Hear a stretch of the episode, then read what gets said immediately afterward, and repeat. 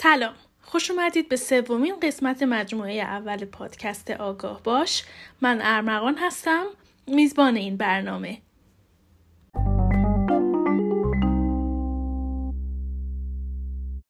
سلام ارمغان جون. سلام به تمام کسانی که این پادکست رو میشنون و امیدوارم تعدادشون هر اپیزود بیشتر از دفعه قبل بشه. من هم امیدوارم. خب مهروش جان سری قبل در مورد پذیرش شرایط جدید زندگیت بود که در واقع یه سری توضیحات دادی و الان می‌خوایم در مورد تطبیق به این شرایط صحبت کنیم. همونطور که ما با هم قبلا صحبت کردیم این پذیرش اینجوری نبوده که تموم بشه الان خودتون می‌خوای تطبیق بدی. یه چیزی هست که در کنار هم دیگه اتفاق میفته و و قبل از که بریم سراغ این چون با هم دیگه صحبت داشتیم و گفتی دوست داری که یه توضیح بدید در واقع در مورد تفاوت بین کمبینایی و نابینایی می‌خوای اول با اون شروع کن. بله حتما. من چون از این دو واژه کمبینا در مقابل نابینا استفاده می کنم خیلی دوست دارم که یک توضیح کوچیکی بدم که تمام شنوندگان این پادکست متوجه بشن که یک فرقی بین این دو در حقیقت آدمایی که کمبینا در مقابل نابینا هستن وجود داره. وقتی شما میگید نابینا یعنی کلا اون شخص هیچ بینایی نداره هیچ چیزی رو نمی‌تونه تشخیص بده. حتی نور رو. در بعضی از کیس ها به صورت بسیار کم شاید بینوری در مقابل نور رو بتونن تشخیص بدن.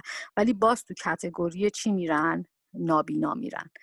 کم بینا آدمی هستش که می‌تونه اگر که شما مثلا دستتون رو به فاصله دو فیتیش بگیرین و بخواین دستتون رو حرکت بدید هند موشن رو می‌بینه. یعنی تشخیص میده که این دست داره تکون می‌خوره. آدم کمبینا آدمی هستش که اوتلاین ها رو می‌تونه از هم تشخیص بده. یعنی اون حدود رو. مثلا اگر یک مثلا جسمی در مقابلش باشه شاید ندونه اون جسم چیه. ولی می‌تونه حدود یعنی اون حجم رو تا حدی تشخیص بده. آدم کمبینا دیتیلز نمی‌بینه بیشتر حجم می‌بینه. و باز بستگی به اون نوع کمبینایی داره درجه کمبینایی می‌تونه رنگ ها رو تشخیص بده و خیلی به صورت یعنی شفاف یعنی مثلا می‌تونه زرد رو مثلا از سبز تشخیص بده یا قرمز رو مثلا از زرد تشخیص بده ولی مثلا زرد و نارنجی رو شاید نتونه تشخیص بده. یا مثلا صورتی و قرمز رو نتونه بنفش و آبی رو نتونه تشخیص بده آبی و خاکستری رو نتونه تشخیص بده. و خواستم یه در حقیقت توضیح کوچیکی اینجا داده باشم که کسانی که این پادکست رو میشنون یه آندرستندینگ کلی داشته باشن از اینکه تفاوت بین کمبینا و نابینا مرسی. مهنوشتون بابت توضیحت و در واقع شفاف کردن تفاوت بین کمبینا و نابینا خب حالا برگردیم به اون در واقع موضوع و بحث اصلی این قسمت پادکستمون که تو الان می‌خوای خودت رو در واقع تطبیق بدی به شرایط جدید. دوست دارم بدونم که چجوری زندگی تو تحت تاثیر قرار داد. مثلا از حالا چون می‌دونم خودت همیشه به صورت کامل توضیح میدی من فقط چند تا نمونه رو مثلا الان تو ذهنم دارم که بهت بگم. یکیش رفت و آمده یکیش خرید کردنه. کارهای روزمره در واقع. دوست در مورد اینا توضیح بدید خب در اون مراحل اولیه بسیار سخت بود.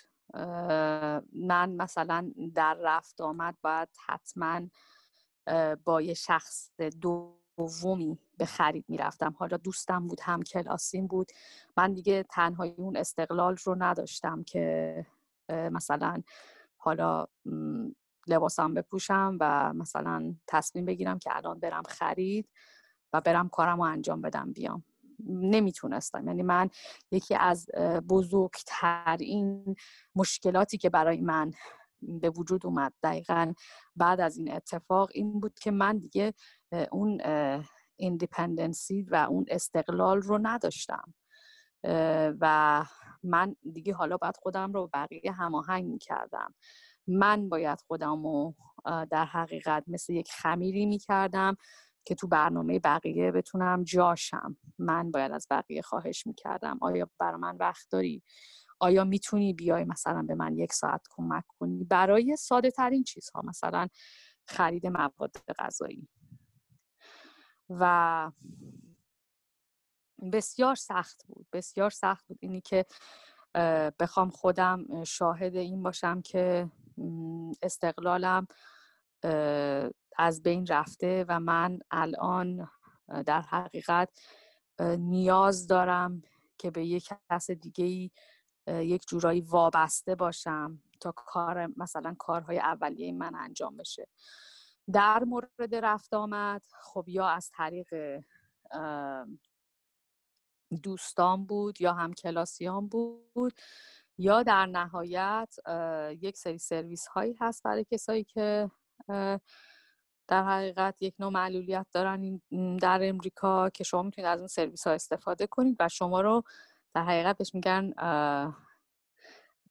در در تا در. یعنی از در خونه شما رو برمیدارن تا در اون مقصد شما رو میرسونه. ولی حالا مثلا شما وارد مثلا اون شاپینگ مال میشید یا حالا وارد اون مغازه میشید دیگه از اونجا بعد دیگه اونها در حقیقت مسئول نیستن. دیگه شما باید برید از یکی دیگه درخواست کمک کنید برای اینکه مثلا توی اون مغازه یا شاپینگ مال شما بتونید مثلا دنبال چیزی میگردید بتونید پیداش کنید یا کسی مثلا دست شما رو بگیره. مهمترین و سختترین قسمت ماجرا از دست دادن استقلال بود. خودم رو با بقیه تطبیق با برنامه بقیه تطبیق دادم مثلا من یک کاری رو باید امروز انجام می‌دادم کسی نبود. و من مجبور بودم دو روز سه روز منتظر باشم تا کسی مثلا برنامهش سبک باشه و بتونه بیاد به من کمک کنه. مخصوصا این زمانی بیشتر در حقیقت لمس و احساس میشه. که شما خانواده نداشته باشین. یعنی شما immediate family member که همون خانواده اصلی میشن نداشته باشین فامیل نداشته باشین و دقیقا خودتون تنها دارید زندگی می‌کنید. که شرایط در واقع اینجوری بود. آره.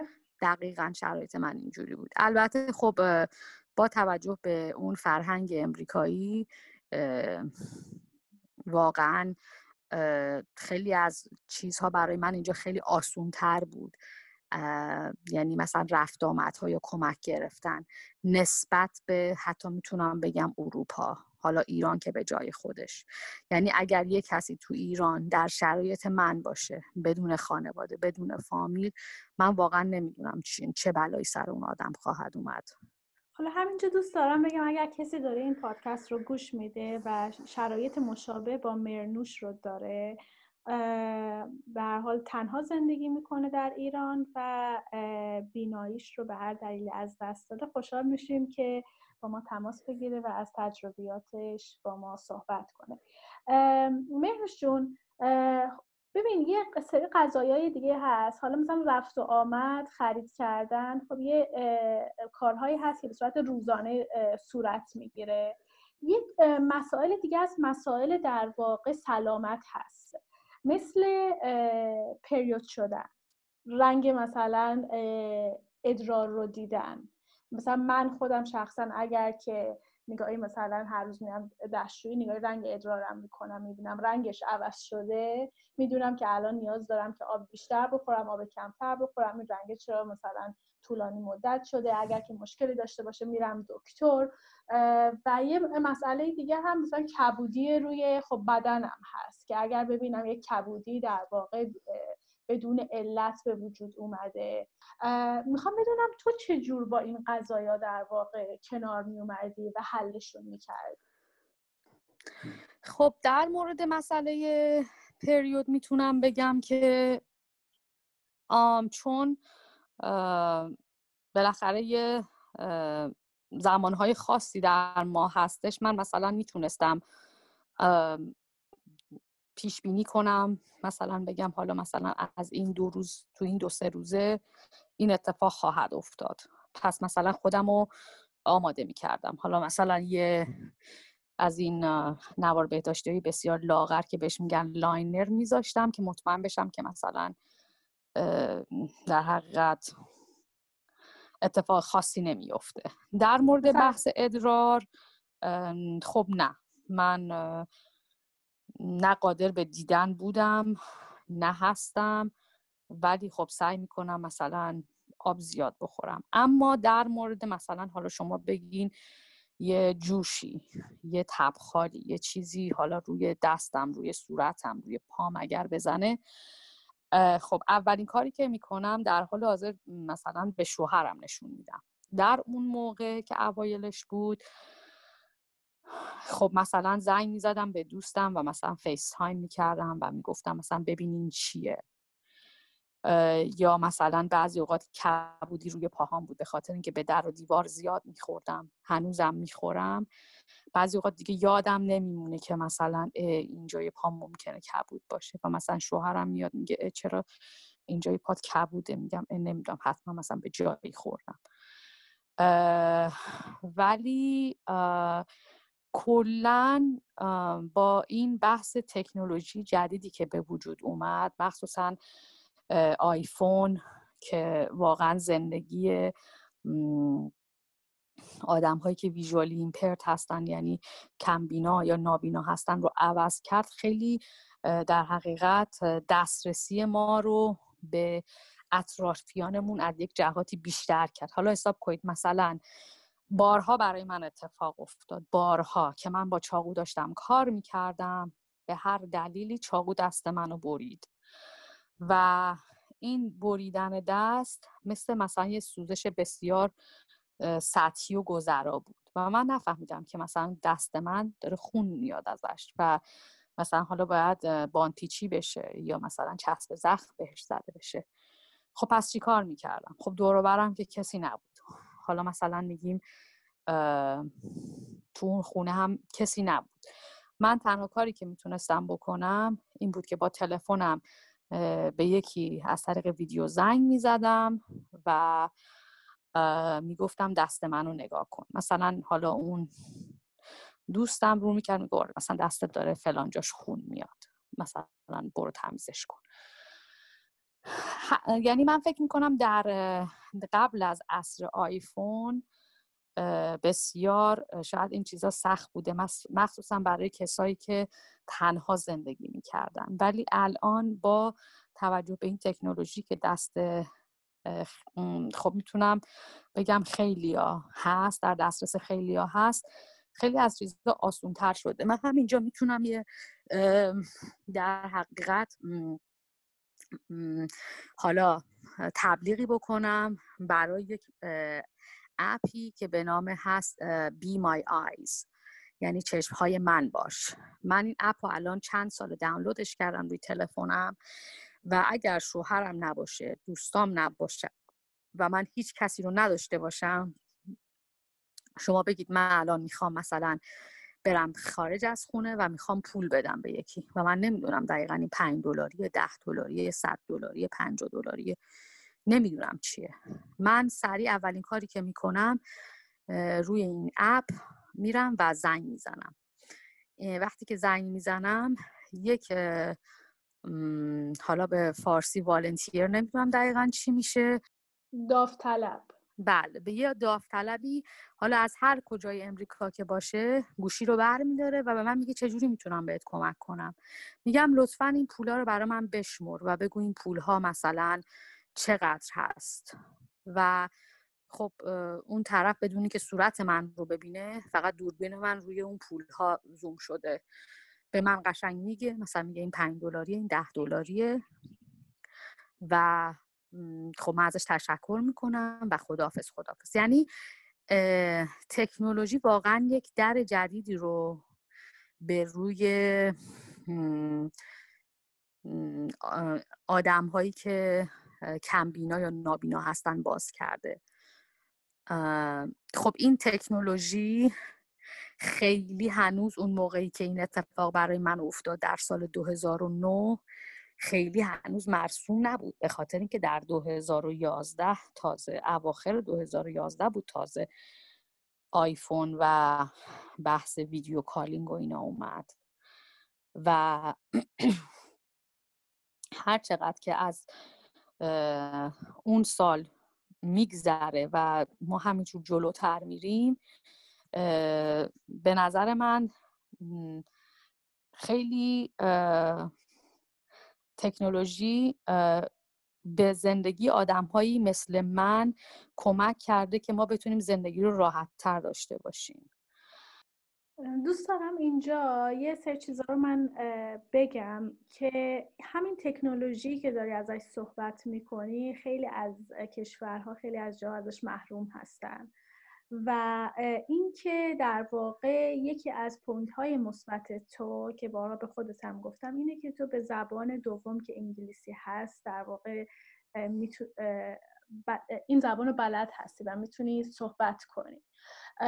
خیلی از زبانها خیلی از کشورها اونجوری که باید support نمیشن از طریق در واقع این نو تکنولوژی. و یه نکته دیگه ای هم که هست دوست دارم بگم اینه که بارها من به این قضیه فکر کردم. خب وقتی که یک فردی یک نوع تواناییش رو در واقع از دست میده همونطور که خودت گفتی قضیه استقلالش هست که تحت تاثیر قرار می‌گیره. اینجا توی انگلیس تا اونجایی که من می‌دونم روی پول ها یک در واقع نقطه های برجسته ای هست. بریل نیست که در واقع نوشته شده باشه. که از با لمس کردن اون پولا اون در واقع می‌تونن ارزش اون پول رو حدس بزنن و کارشون رو راه بندازن. این قضیه رو من زمانی اومد به خاطرم. این بحث رو می‌دونم مهنوشون قبلا با هم دیگه انجام دادیم. که مثلا یکی از کارهای دیگه که روی انگل... توی انگلیس اتفاق میفته اینه که روی تمام داروها با خط بریل اسم اون دارو و دوز اون دارو نوشته شده. خب که یه بحث هایی هست که میگن این خیلی در واقع هزینه بر هست و اپلیکیشن های متفاوتی هست که میشه ازشون استفاده کرد با اسکن کردن مثلا اون دارو یا اون مثلا مواد غذایی یا هر چیزی اون اپلیکیشن به ما بگه که اون چی هست. و یا همونطور که تو خودت گفتی داری از مثلا اپلیکیشنی مثل بی مای آیز استفاده می‌کنی.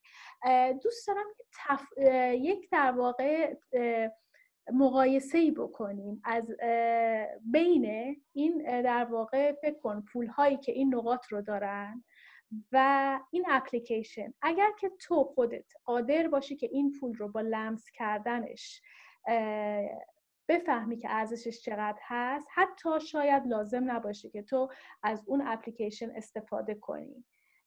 و یک جورایی مستقلتر یه قدم مستقلتر هستی. دوست دارم راجع به این توضیح بده. ببینم نظرت چیه در مورد چیزی که من گفتم. چون من به هر حال بیرون گود هستم و به هر حال دارم راجع به حدسیاتم نظراتم صحبت می‌کنم و تجربه مشابهی مثل تو رو نداشتم. راستش رو بگم خیلی برای من فرق نمی‌کنه به خاطر اینکه در نهایت روی اون اپ رفتن بی مای آیز و یه تلفن زدن تفاوتی نمی‌کنه تا اینی که من خودمون رو لمس کنم. من اینجا فکر نمی کنم با یعنی من مهنوش با زنگ زدم و سوال پرسیدن از یکی فکر نمی کنم که مثلا استقلالم رو از دست دادم. موقعی که استقلالم رو از دست میدم که من مثلا نه اون نقطه ها هست نه اپ بی مای آیز هست و من باید الان به یکی دم در هست باید پول بدم و طرف رو نمی‌شناسم نمی‌دونم آیا قابل اعتماد هست یا نه. و الان اینجا نشستم و دقیقا نمی‌دونم باید با این پولا چی کار کنم چون نمی‌دونم. اون موقع است که من احساس می‌کنم استقلالم رو از دست دادم. نه زمانی که می‌تونم از یه اپی استفاده کنم و مشکلم رو حل کنم. در کنار اینها من باز می‌خوام برگردم به همون بحث اصلیمون و در مورد این صحبت کنم که چی شد که اصلا چه اتفاقاتی با مهنوش افتاد در زمانی که من در حقیقت کمبینا شدم. یکی از مسائلی که بسیار برای من سخت بود قبول کردنش این بود که من دیگه نمی‌تونستم صورت خودم رو توی آینه ببینم. صورت کسایی رو که دوستشون داشتم رو دیگه نمی‌تونستم ببینم. چشم های کسایی رو که دوستشون داشتم رو دیگه نمی‌تونستم ببینم. دیگه نمی‌تونستم از روی حرکات صورت متوجه بشم که منظور این آدم از گفتن این حرف چیه. یا مثلا آیا این آدم از دست من ناراحته یا خوشحاله یا عصبانیه. من تمام اینها رو از دست دادم.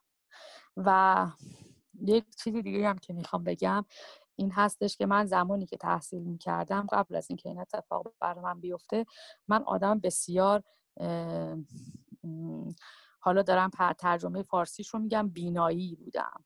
یعنی من باید حتما کتاب رو می‌دیدم تا میفهمیدم. یعنی اگر من اون کلمه به کلمه کتاب رو نمی, نمی‌دیدم محال بود بتونم حفظش کنم. و این یکی دوباره از چالش های من بود. چرا؟ الان من دیگه کتاب رو نمی‌تونستم ببینم. یعنی من الان تمام تمرکزم باید روی حس شنواییم باشه و من باید از طریق شنیدن بفهمم و حفظ کنم. که اینم خودش یک دوره ای داشت بسیار چالش آور بود. ولی خب بالاخره این دوره سپری شد و من تونستم این مهارت رو پیدا کنم که الان با گوش کردن بتونم کامل یه چیز رو هم بفهمم و هم حفظش کنم. می‌دونم که آشپز خیلی خوبی هستی غذای خیلی خوشمزه درست می‌کنی و در واقع چالش زندگیت برای آشپزی چجور بود و چطور تونستی حلشون کنی؟ در مورد مسئله آشپزی خب برای من هیچ وقت چالش نبود. برای من بیشتر همین بحث کار با چاقو بود که من بعدا تصمیم گرفتم که از یه سری دستکش های استفاده کنم که در حقیقت ضد برندگی هستن. یعنی حتی اگه شما با چاقو هم بری رو اون دستکش اون دستکش بریده نمیشه. البته من باید اینجا یه چیزی رو هم اضافه کنم که در سیستم امریکا شما وقتی که دچار یک نا در حقیقت معلولیت و ناتوانی میشین سازمان های مختلف هستن که حالا بستگی به اون ایالتی که شما دارین درش زندگی می‌کنید میان و شما رو برای کارهای مختلف آموزش میدن. مثلا وقتی که من این اتفاق برام افتاد یک خانومی شروع کرد به تعلیم دادن من که حالا مثلا من چجوری باید توی آشپزخونه در حقیقت کار کنم. یک سری وسایلی رو آورد که این وسایل در حقیقت حرف می زدن حالا مثلا می‌تونیم بگیم ترازو بود دماسنج بود یا یک دستگاهی بود که توی لیوان میذاشتی و هر موقع که مثلا آب آبی که تو لیوان میریختی به اون لبه لیوان نزدیک می‌شد این شروع می‌کرد جیغ زدن یعنی بوغ زدن یه جورایی. و شما میفهمیدید که مثلا الان دیگه داره این لیوان پر میشه. یک سری خب وسایلی در اختیار من قرار دادن و من رو یه جورایی ترینم کردن یعنی در حقیقت آموزش دادن که الان باید دیگه چجوری زندگی چجوری باید مثلا بفهمم که الان مثلا دکمه ماکروویو مثلا به جای یک دقیقه پنج دقیقه یا مثلا دکمه شروع یا مثلا دکمه استاپش. که اینا همه تکنیک های مختلفی داشت که من اوایلش بسیار سرکش بودم. نمی‌خواستم انجام بدم می‌گفتم نه نمی‌خوام خودم می‌خوام انجام بدم. نیازی به این چیزا ندارم. ولی با گذشت زمان تقریبا قبول کردم. و یه جورایی حالا من دوباره این کلمه رو انگلیسیش رو میگم چون فارسیش واقعا نمی‌دونم. کانفورم کردم. یعنی می‌تونم میگم تبعیت کردم. یه همچین چیزایی معنی میده. این هم یه, یه, یه قسمت ماجرا بود. قسمت دیگه ماجرا این بود که من بسیار سوپر کانشس شدم نسبت به ظاهر خودم. یعنی بسیار وسواس خاصی پیدا کردم نسبت به اینکه الان که من کم بینا هستم حالا چی کار باید بکنم که این رو بپوشونم؟ در حقیقت این رو قایمش کنم. پس چه کارهای اضافه ای باید بکنم در مورد ظاهرم؟ و خب من سعی کردم که با یه سری بچه هایی که توی همون ورزشگاه مدرسه کار می‌کردن باهاشون همکاری کنم و بتونم دوباره ورزشم رو شروع کنم. حالا با کمک حالا اون بچه هایی که تو اون ورزشگاه تو اون جیم در حقیقت سالن ورزش کار می‌کردن. خب اون به من خیلی احساس خوبی می‌داد. که من دوباره می‌تونم شروع کنم ورزش کردم شنا رو خیلی جدی دنبال کردم. چرا؟ چون دلم نمی‌خواست به خاطر بحث کم بینایی و مثلا حالا پیاده یا راه نرفتن یا فعالیت زیادی نداشتن ظاهر من تحت تاثیر قرار بگیره. شاید این چیزی بود که واقعا تو سر من بود. یعنی واقعا اگه مثلا یکی از بیرون منو می‌دید دارم نمی‌خواست یک احساس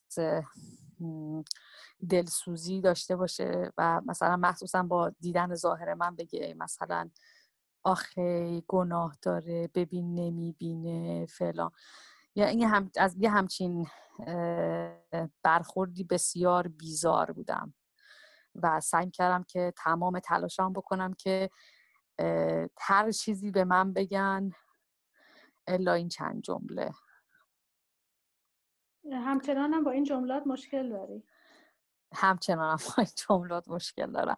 که من خیلی اوقات وقتی که مثلا حالا اسام اسام دستم نیست دارم در, زندگی در مورد زندگی الانم صحبت می‌کنم.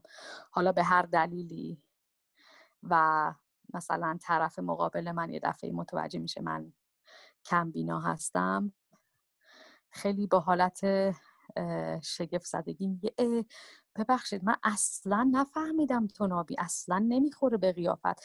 و این اون چیزیه که همیشه من رو میترسوند. اصلا به قیافت نمی‌خوره. چرا باید قیافه من بخوره به کسی که اصلا مگه اون, اون قیافه خاص چیه؟ چرا باید اون آدم نابینا یا کمبینا یه قیافه خاصی داشته باشه که حالا مثلا قیافه من نمی‌خوره؟ این چیزی بود که من همیشه ازش فرار می‌کردم و سعی می‌کردم که یه جوری خودم رو رفع و رجوع بکنم و خودم رو توی جامعه پریزنت بکنم نشون بدم که به من این جمله رو نگن. همیشه انگار دارن میگردن که خب اگر طرف نمیشنوه یه جوری باید معلوم باشه توی ظاهرش. می‌دونی؟ اگر که مثلا نمی‌بینه یک جوری باید معلوم باشه توی ظاهرش. باید جیغ دقیقا. باید حتما یه عینک زده باشه یا شاید حتما با یکی از چشماش مثلا رنگش سفید شده باشه یا مثلا حتما باید یک سمعک مثلا بزرگ روی مثلا گوشش باشه. نمی‌دونم از کجا میاد دقیقا این قضیه. برام سوالی که چه اهمیتی داره؟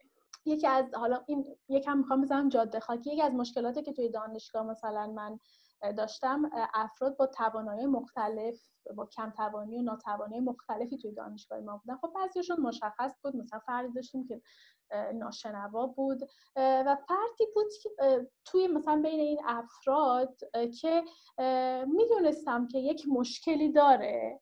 ولی نمی‌دونستم که چه مشکلی داره. و همیشه از خودم میپرسیدم آیا دانشگاه باید ما رو مثلا آگاه بکنه از این قضیه؟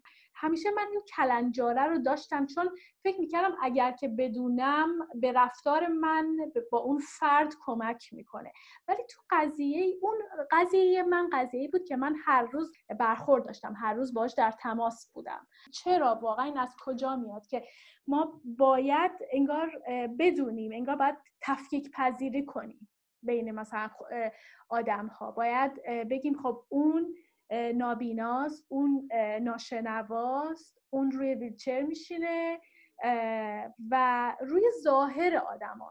البته من یه چیزی این وسط می‌خوام اضافه کنم و اون هم این هستش که بستگی یعنی به نظر من بستگی به نگاه جامعه داره ببین در جامعه مثل ایران در حقیقت شما اگر نابینا یا ناشنوا یا حالا معلولیت فیزیکی داشته باشی از انواع مختلف شما یک انسان کامل نیستی. شما مثلا سه چهارم انسانی یا نصف انسانی. میدون یعنی ارزش انسان رو به کلیت در مورد فیزیکت می‌دونن. در صورتی که در امریکا یک چنین در حقیقت طرز فکری وجود نداره. شما چه نابینا باشین چه کمبینا باشین چه ناشنوا باشین چه مثلا فلج باشین. شما یک اول یک انسانید. ولی متاسفانه در کشورهای جهان سوم حالا من چون از اونجا بالاخره ریشم از اونجاست من در اون مورد صحبت می‌کنم اول معلولیت اون آدم رو میگن و بعد اسم اون آدم میگن. ها اون دختری که مثلا کوره اون دختری که نمی‌بینه اون دختری که پاشل می‌زنه رو میگی. اون دختری که کره اون دختری که دستش کجه پاش فلجه. یعنی ادبیات ما در حقیقت داره صحبت می‌کنه از طرز فکر ما از طرز نگاه ما. نسبت به انسان. چون ما انسان رو موقعی کامل می‌بینیم که از لحاظ فیزیک هم کامل باشه. من الان یک انسان کامل در جامعه ایران نیستم. من اون دختره که کم بیناست یا نابیناست هستم. در صورتی که در جامعه امریکا من مهرنوشم با کمبینایی. اول مهرنوشم. بحث ما الان اتیکت زدن آدم هاست حالا چه منی که نابینا و کمبینا هستم؟ چه اون خانومی که مثلا قدش از قد مثلا خانوم هایی که مثلا متوسط یک و شست و پنج باید باشن مثلا شما بگین قدش یک و هشتاده اون دختر درازه رو میگی؟ اون دختر نرده بونه اون که شبیه زراف است؟ ببین یعنی ما اول تحقیر می‌کنیم بعد میگیم این آدمه این انسانه. درسته. و خیلی جالبه مثلا این که تو داری میگی حالا اصلا توجیه حرف من توجیه برای این نیست که حالا می‌خوان اشارم کنن بگن فرد نابیناها. یعنی حتی اون مثلا جمله کلمه که استفاده میشه برای افرادی که قادر به دیدن نیستن که نابینا هست همیشه اینو با کور میان جایگزین می‌کنن. اون فردی که نمی‌تونه بشنوه رو با کر و لال جایگزین می‌کنن. همین نکته که تو گفتی اون فردی که قدش بلند هست رو با دراز کوتاه رو با کوتوله. در حال حاضر در جامعه ای که در حال حاضر در ایران وجود داره یک چنین چیزی مرسومه. این یه قضیه ای هست که احساس می‌کنم خیلی فراتر از این چیزیه که ما داریم میگیم. هرچند که بحث منو تو الان در مورد در واقع معلولیت و حالا کم توانی هست. ولی یه جورایی فقط نه تنها باید صحبت کردنمون رو در موردش عوض کنیم باید نوع شنیدنمون بهش هم عوض کنیم. یعنی اگر کنم قبل از همه چیز باید اول فکر و نگاهمون رو عوض کنیم. چون اگر فکر رو عوض کنیم نوع گفتارمون و فکر و دیدنمون و شنیدنمون همه چیز عوض میشه. اما من خیلی دوست دارم که این بحث رو در یک اپیزودی اصلا کلا به این موضوع اختصاص بدیم و اگر دوستان دوست دارن که کامنت هایی بذارن راجع به این موضوع و بحث هایی رو اضافه بکنن برای اون اپیزود خیلی خوشحال میشیم که کامنت هاشون رو بذارن و ما حتما از اونها استفاده می‌کنیم. اما برای در حقیقت جمع و جور کردن این اپیزود من به طور کلی اگر اشکال نداشته باشه ارمغان جون یه یک دقیقه دو دقیقه در مورد کلیت این موضوع تطبیق خودم با شرایط جدید صحبت کنم. حتما. پس الان به جایی رسیدم که تا حدی به ناچار ناخواسته همراه با خشم و عصبانیت فراوان به این نتیجه رسیدم که بله این زندگی من هست و من باید این زندگی رو ادامه بدم و چاره جز پذیرش واقعیت ندارم. خب خیلی چیزها برای من تغییر کرد از دیدن صورت خودم در آینه تا دیدن صورت اطرافیان تا اینکه من باید از حس شنوایی به عنوان چشم از این به بعد استفاده کنم. تا جایی که ارمغان جون حتی اگر شما بیاین و با من حرف بزنید و من یک مثلا شناخت کلی نسبت به شما داشته باشم حتی پای تلفن از اون الو گفتن و سلام و احوال پرسی من الان می‌فهمم که شما در چه مثلا وضعیتی هستی. عصبانی هستی آرومی خوشحالی نگرانی دلهوره داری عجله داری. یعنی می‌خوام بهت بگم انقدر این بدن زیباست functionality ش و کاراییش که وقتی یک عضوی مثل چشم از در حقیقت